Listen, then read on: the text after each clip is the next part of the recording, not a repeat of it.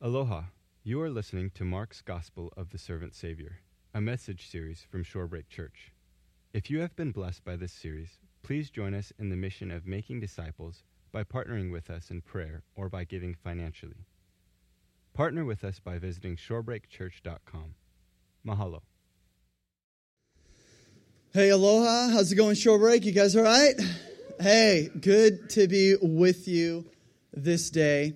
Um, if you don't know me, my name's Travis. I'm one of the teaching pastors here at the church, and we're humbled and we're truly honored and thankful to have you with us today. Maybe you're you have a strong, thriving relationship with Jesus, or you're on a journey, or you're searching, or you have questions and you're skeptical. Doesn't matter where you're at, we're thankful that you would take your Sunday to be here with us. We truly, truly are.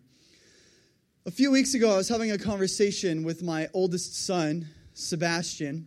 He's eight years old, and we were we were chatting about geography, and somehow Alaska came up in the conversation. And he said, "Oh yeah, yeah, Dad, I, I know about Alaska." And I was like, "You do, really? You know about Alaska? So tell me about Alaska." And the first thing that comes out of his mouth is, "Alaska is the island right above Hawaii, right? Like if you look on a map." And you see there on the map, like we have our little box in the corner of the map, and Alaska has its own little box in the corner of the map. I'm like, dude, really? Like, what are they teaching in school these days? But um, we have a special guest speaker who's going to be sharing with us out of Mark chapter 8 today. And you're going to be blessed. First service was amazing, preached the paint off the walls. I myself was extremely blessed. Many in our church were, and I know you will be for this worship gathering. Um, he believes in the power of the gospel. He loves Jesus. He teaches the word of God. His family actually live here in Hawaii. Trenton and Sarah, they, they go to church here. And so he's on vacation here because what a better way to spend um, your vacation than by preaching, right? And so it's good to have him. And so um, from the island of Alaska, church, would you put your hands together and welcome Pastor Gabriel? Aloha. All right, you got your Bibles? Okay, would you go with me to Mark chapter 8, please? Like Travis just said, my name is Gabriel, and I am from Alaska and uh, from Anchorage. Anybody been to Anchorage, Alaska? A few of you? One of you. One of you. That's great. Awesome. Well, uh, it is my privilege. It really is. Uh, one, to be here. Thank you for having uh, me and us. Thank you to uh, the leadership team who uh, felt to allow me to be here this morning to teach and to preach from God's Word.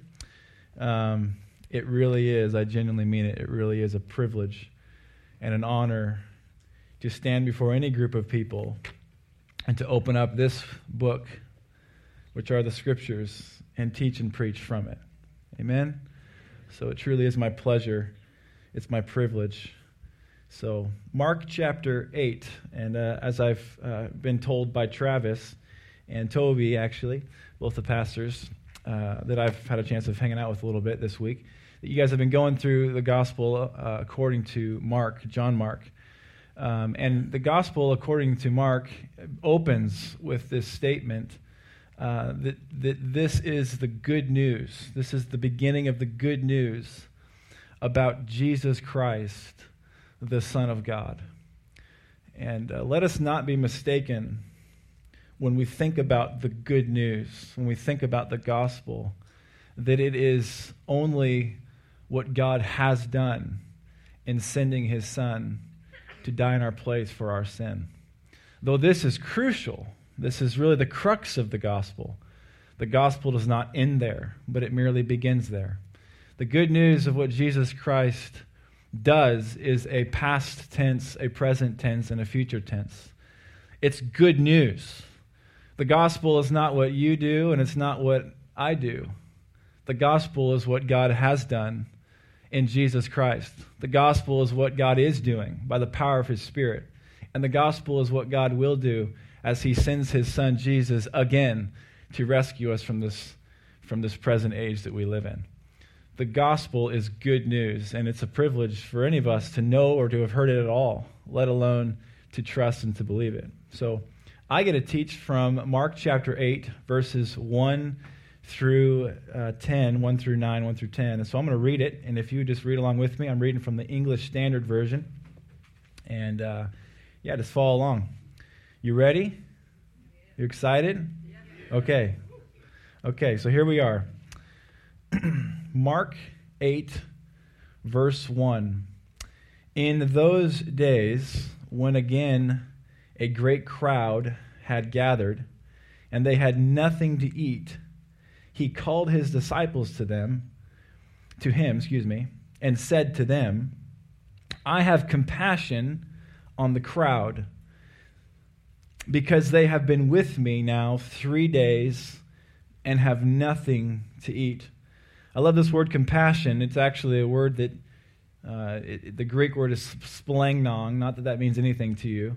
But the word actually speaks of an animal's inner organs their heart, their lungs, their liver, their kidneys, all those inner organs.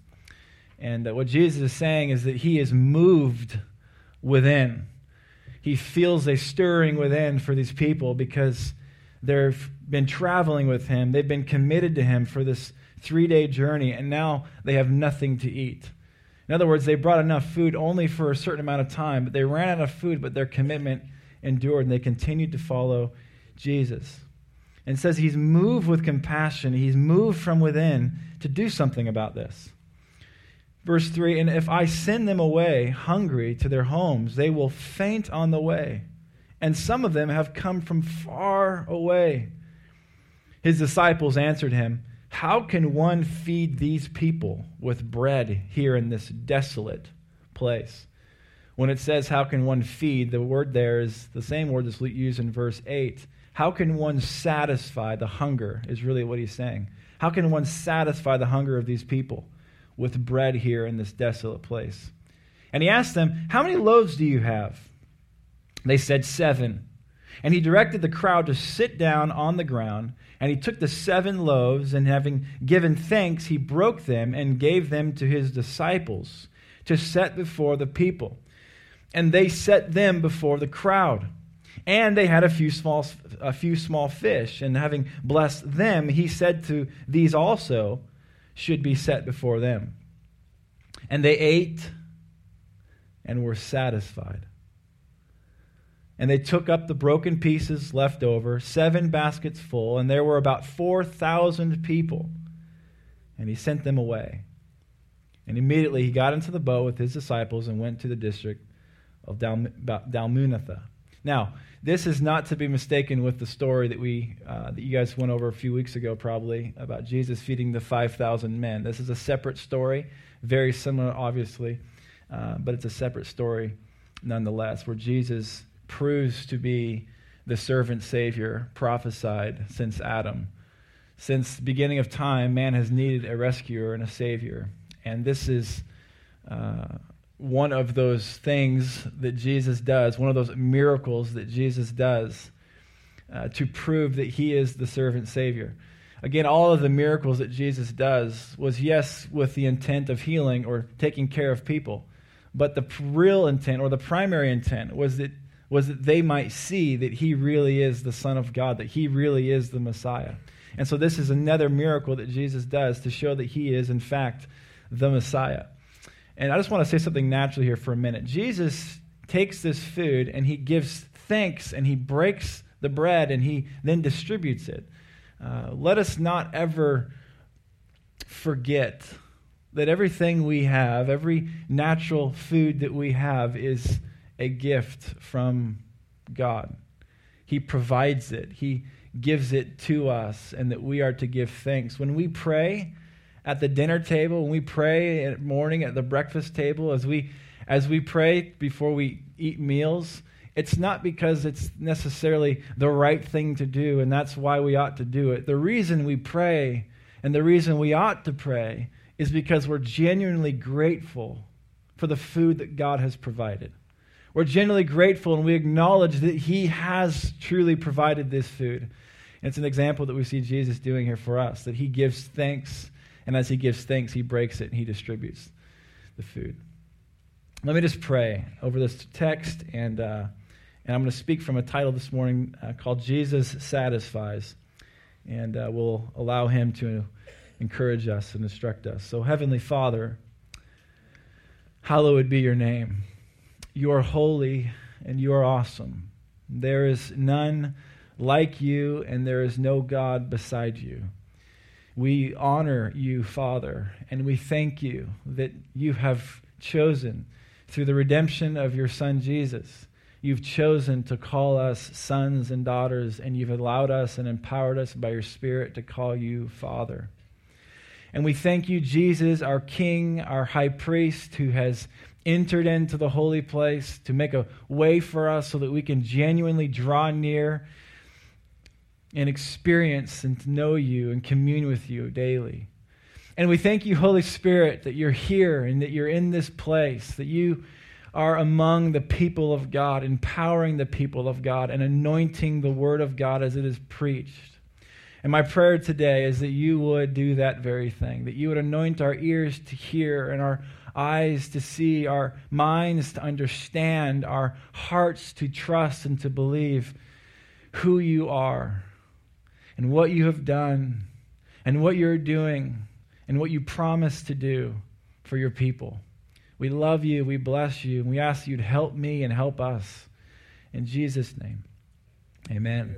Amen. Well, uh, as you can imagine, uh, I have been on vacation this this last week, and it has been restful. It's been rich time being with family, and of course, being with my wife and kids. And uh, I'm a beach guy, so I like going to the beach. Probably because in Alaska we don't really have, well, we have beaches, but they're not beaches. You know what I'm saying?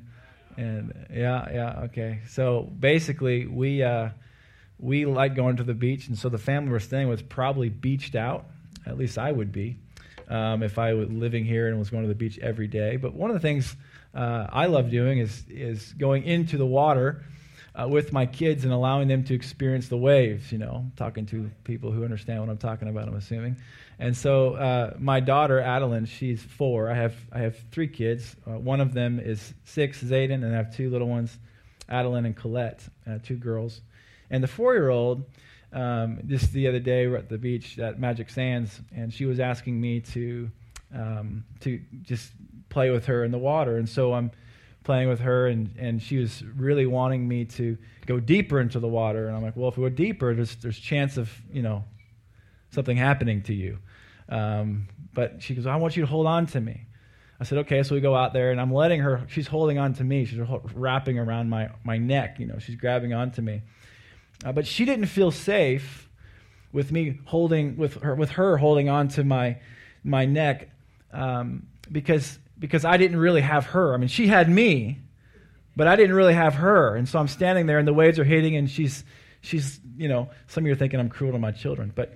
Um, but I was, I was allowing her to experience the, the, the power of the wave, you know, the strength of the wave hitting her, depending on how big they were. And so she, she kept almost getting knocked off, but I, I, I, would, I would not allow her to fully be thrown off of me because I was obviously, I love her. I'm not going to let her be destroyed. Um, but in that moment, every time a big wave would come, in those moments, I would, I would, I would then grab her and I would hold her and I would, I would keep her head above the water. And whenever I held her and grabbed her, she felt secure. She didn't feel secure because of her strength holding on to me, but she felt secure knowing that her father was holding on to her. God is, God is not, God is not secure about your eternal security because of your faith that is so holding on to Him. But God is secure with your security because of His strength that is holding on to you. God knows that you're going to make it through because of, because of his hands that are, you with me? Because of his hands that are holding on to you. Now, yes, it's important that we hold on to him, but our holding on to him is more about believing that he is holding on to us through his son Jesus Christ, who has secured for us eternal salvation forever. And so the fight of the Christian is not so much trying with all of my might to hold on to God, but the fight of the Christian is to not lose faith that God in Christ is holding on to me. To know that God has me and to know that God has us is the fight of the Christian. To know that God has us in Christ is the fight. And that's what we see in this story. They've been following him for a few days. And now they're asking the question Is he able to take care of us now that we're three days away?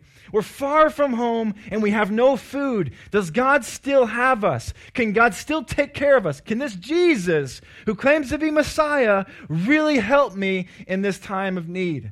And what we find is that, that these stories, these natural stories, these physical stories, tell a spiritual truth.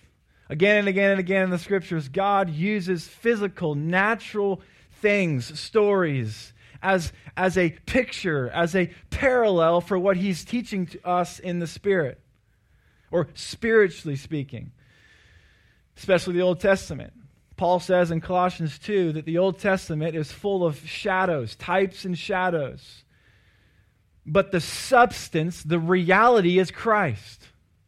So as you go back to Genesis, what you see is these, these physical, natural stories, but they teach us a spiritual lesson. Are you with me? So, for instance, when we look at the story in Genesis chapter 3, there's the animal skins. It says that Adam and Eve were naked, and because of their sin, they were ashamed.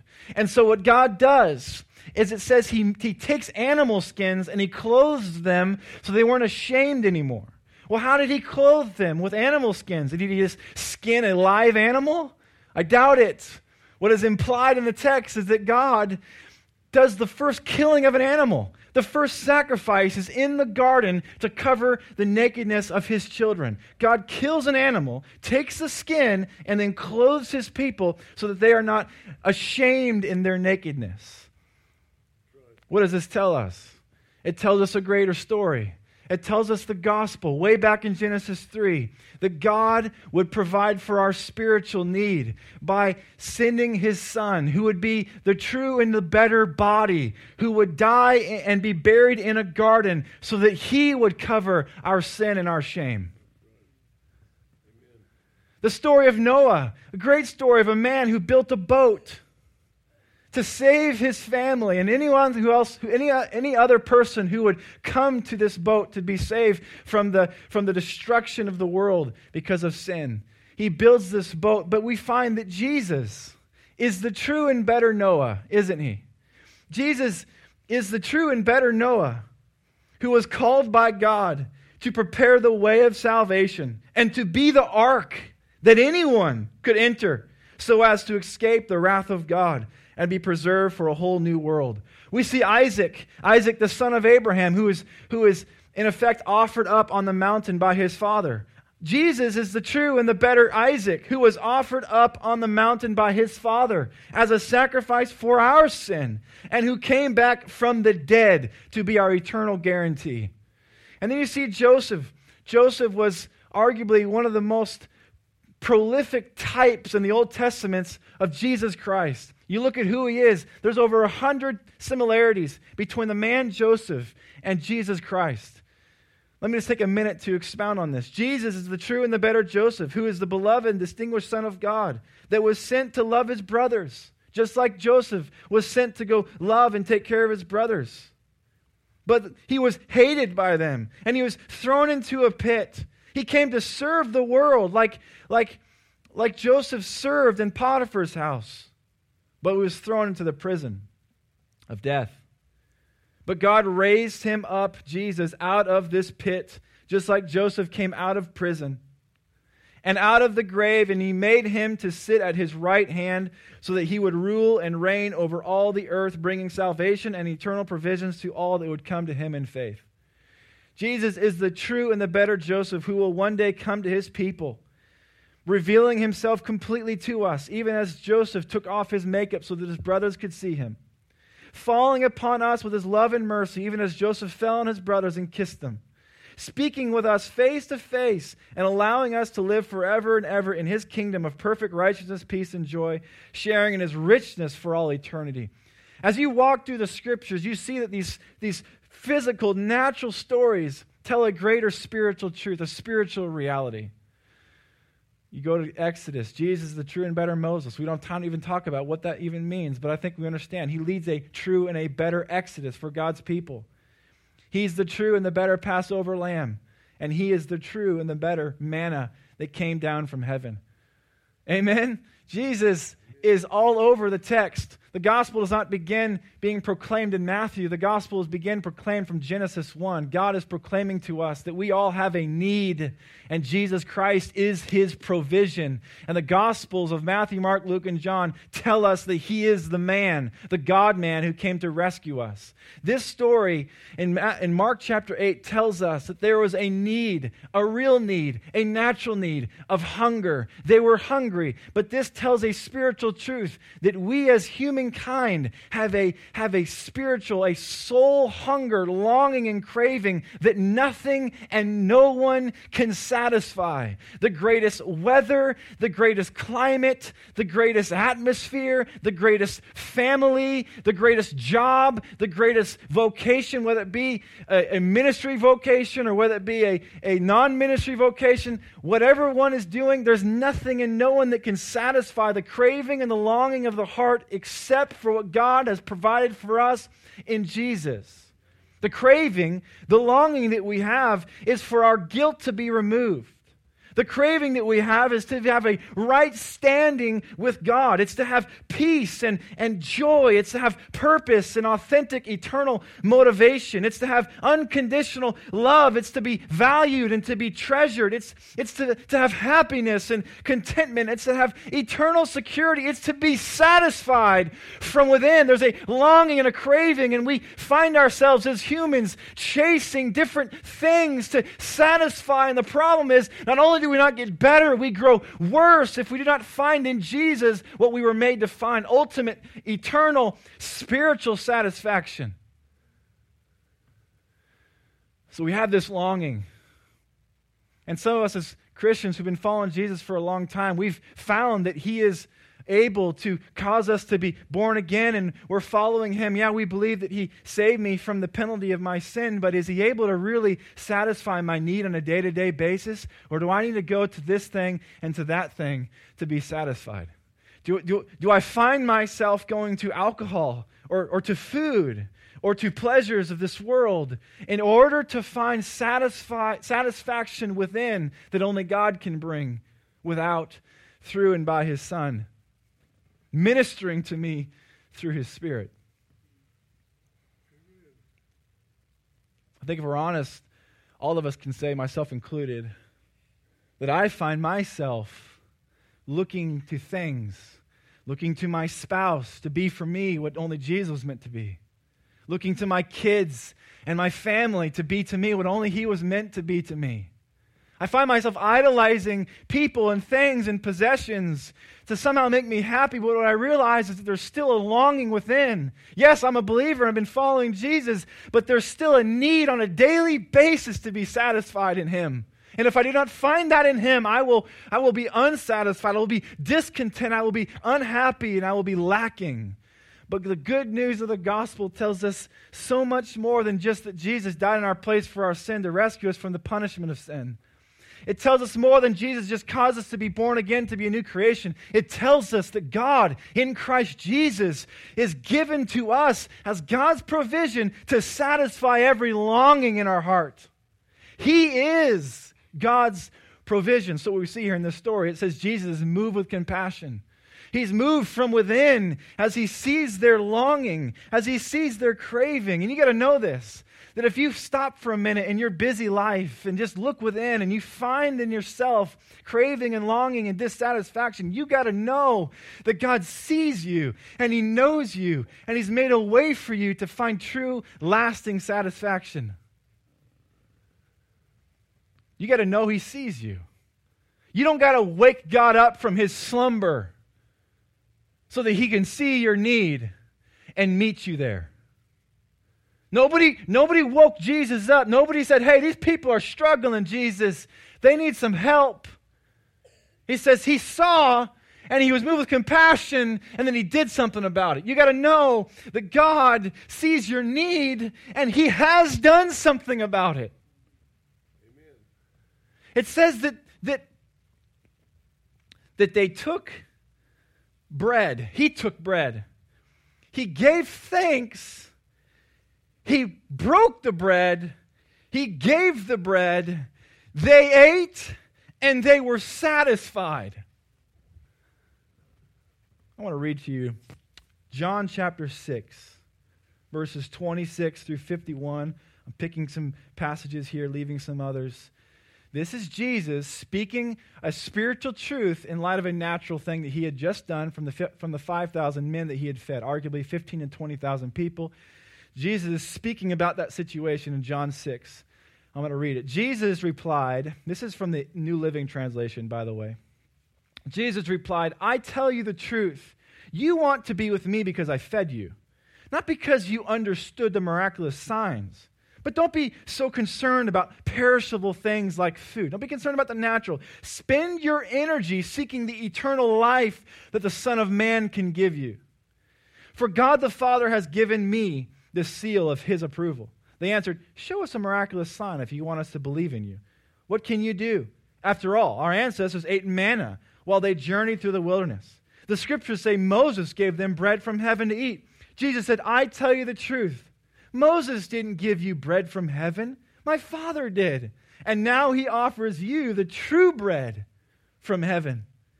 The true bread of God is the one who comes down from heaven and gives life to the world. Sir, sir, give us that bread every day. I am the bread of life.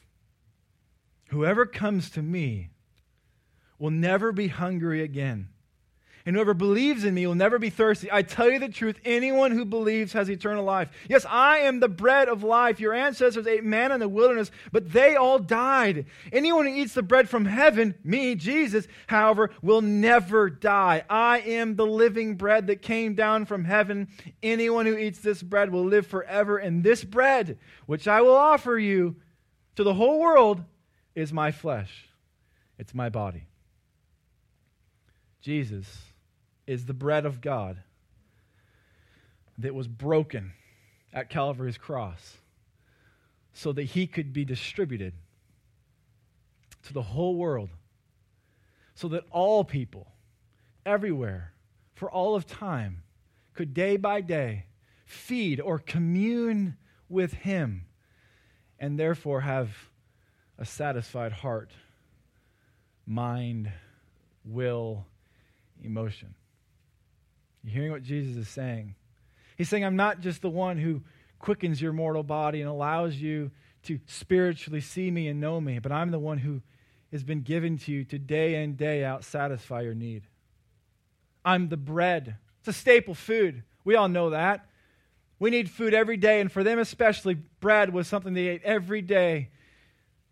Maybe for you, it's eggs. Jesus is the eggs of life. Maybe for you, it's a Snickers bar. Jesus is your Snickers bar. You got to see Jesus as the one that you go to in order to have satisfaction. The gospel tells us that Jesus went to the cross. His body was broken. He went into the ground. When he rose again, he became king of a whole new creation, inaugurated a whole new reality. He then ascended to the right hand of the Father to secure a place for us as the God man, representing God and man in heaven for us forever. But then, but then the gospel continues. It doesn't end with Jesus seated, it, it, it continues with Jesus sending his Spirit, the Holy Spirit, to come and dwell in the midst of his people among them, but also within them. Paul says in, in 1 Corinthians 3 Do you not know that you are the temple of God and that God's Spirit dwells in you? And then later in chapter 6, verse 19, he says, Do you not know that you are the temple of God? The first one is plural, the second one is singular. In chapter 3, he's telling us that you as a people are God's temple and God dwells among you. But in chapter 6, 19, he's saying that you personally are the temple and that God personally dwells in you as well. So, us sitting here, if you've turned and trusted and believed and are following Jesus, the good news of the gospel is that God has also sent his spirit to dwell inside your body so that you can day in, day out commune with God, commune with Christ, and have your soul satisfied. He is the bread from heaven given to feed us in this dry and weary land. He is the manna that we can feed on so as to nourish our souls. Come on. God doesn't leave us. He doesn't just cause us to be born as new babies and then leave us to the side. You got to know that God, the same God that raised you from spiritual death and gives you spiritual life, is the God who day in, day out holds you like I hold my daughter and keeps you and nourishes you and strengthens you. The question is not, has God provided? The question is, are you going to God's provision for your soul? That's the question. The question is not whether or not my, my, my the dad had his daughter in the ocean. The question is, did she really know and realize that no matter what, dad was going to hold her and keep her? Unless a 10 foot wave came or something. we, we would have been, we'd have been, you know what I'm saying. Colossians 2 9 and 10, Paul says, For in him the whole fullness of deity dwells bodily. And you, say me. Come on, say me. And me, I, us, have been filled in him who is the head of all rule and authority. This word filled is a good word. It means to be made full, to be made complete. Not quite like this water bottle, it's not quite full. The picture in the Greek is that it's overflowing. Squeeze it? You want to squeeze it a little bit? Okay, so it's kind of like that. There we go. And it, it, it's overflowing. That you and I were made to be complete. And Jesus is that bread, that spiritual bread that he gives to us. So I call us to respond because the scripture calls us to respond. In this story, we see a need. We see Jesus meet a need. But then there's the response of the people. How do they how do they handle this? What do they do about this bread that's been given? It says they sat down, they ate, and they were satisfied. Are you sitting down on a daily basis and feeding on Christ Jesus? You say, How? I want to move my Bible. By feeding on the Word of God, by the Spirit of God with the people of God for the glory of God, that you might know the Son of God? Are you feeding on the Word? Don't, don't be mistaken. I'm not talking about getting you more information. I'm not talking about reading this so you can, you can know more. What I'm saying to remind you is what Jesus says in John 5 to the religious leaders. He says to the religious leaders, You search the scriptures because you think that in them you have eternal life. But it is they that speak of me. What Jesus is saying is that the scriptures, in and of themselves, don't have life. The scriptures point to me so that in me you may have life. The purpose of the scripture is that we might commune with a real God, not an informational God, though, though, though information is good because it helps us understand what this God is like. It helps us put form to what this God is like so that we know how to relate to him. But the purpose of the book is that we might know this Jesus personally, intimately, fully know him and commune with him. What are you eating? What are you feeding on? What are you trying to use to nourish your soul. God calls us to repent. God calls us to turn from trusting in, in, in man made religions and philosophies to try to nourish our souls. And He's calling us as a people to day in, day out, like the, like the Israelites in the wilderness, feed on the manna from heaven, which means getting in your word and reading it, reading it to see Jesus, reading it with other believers, encouraging each other and listening to the Lord speak to you through it. And then, second to that, Jesus gave the the, the, the bread to the disciples that they might feed the people. You can't just see yourself as somebody day in, day out needing your needs met. You got to see yourself day in, day out as somebody who's had their need met in Christ and is then empowered to go and serve His bread, His life to the world. We live in a land, in a world that is slowly but surely going down into destruction. And you know, all of us know people in this in, in your life that do not know and are trusting and following Jesus. And you are sent by Jesus. You are sent by Jesus to share the bread of life with them, even as the disciples took that bread and gave it to those people. You hearing me? Not only eat and feed on Christ, but you must also serve Christ, who is the bread of life to the world that you live in. Amen? I want to read a passage in closing, and then I'm going to pray for us, and, uh, and then and then we'll continue with our service taking communion. So let me read this from Isaiah 55, verse 1 and 3, a call to action. Come, come, everyone who thirsts, come to the waters. And he who has no money, come, buy and eat. Come and buy wine and milk without money and without price. Why do you spend your money for that which is not bread? and your labor for that which does not satisfy. Listen diligently to me, God says, and eat what is good, and delight yourself in rich food. Incline your ear and come to me. Hear that your soul may live. And I will make with you an everlasting covenant, my steadfast, sure love for David. Father God, we thank you that you are our Father who gave us spiritual life, and you're our Father who day in, day out keeps us. And you sent your Son Jesus to satisfy us. Jesus, you are the only one who can truly satisfy and bring contentment to the longing of my heart and to longing of our hearts. Help us be a people that day in, day out believe that you really do have us and that you really are nourishing us as we commune with you and help us be a people that serve our world by proclaiming the gospel of Jesus Christ. We love you. We bless you. We thank you in Jesus' name. Amen. Mahalo. Thank you. Wow, what a word for us to digest. Um, the scriptures invite us to taste and see that the Lord is good. Do you believe in this Jesus? Not just an intellectual understanding, but have you tasted and seen that Jesus is good? That he isn't just Savior, but that he is altogether satisfying and that he will meet every need your soul searches for. Come to the table and eat. Hey, yo, you don't have money? Doesn't matter.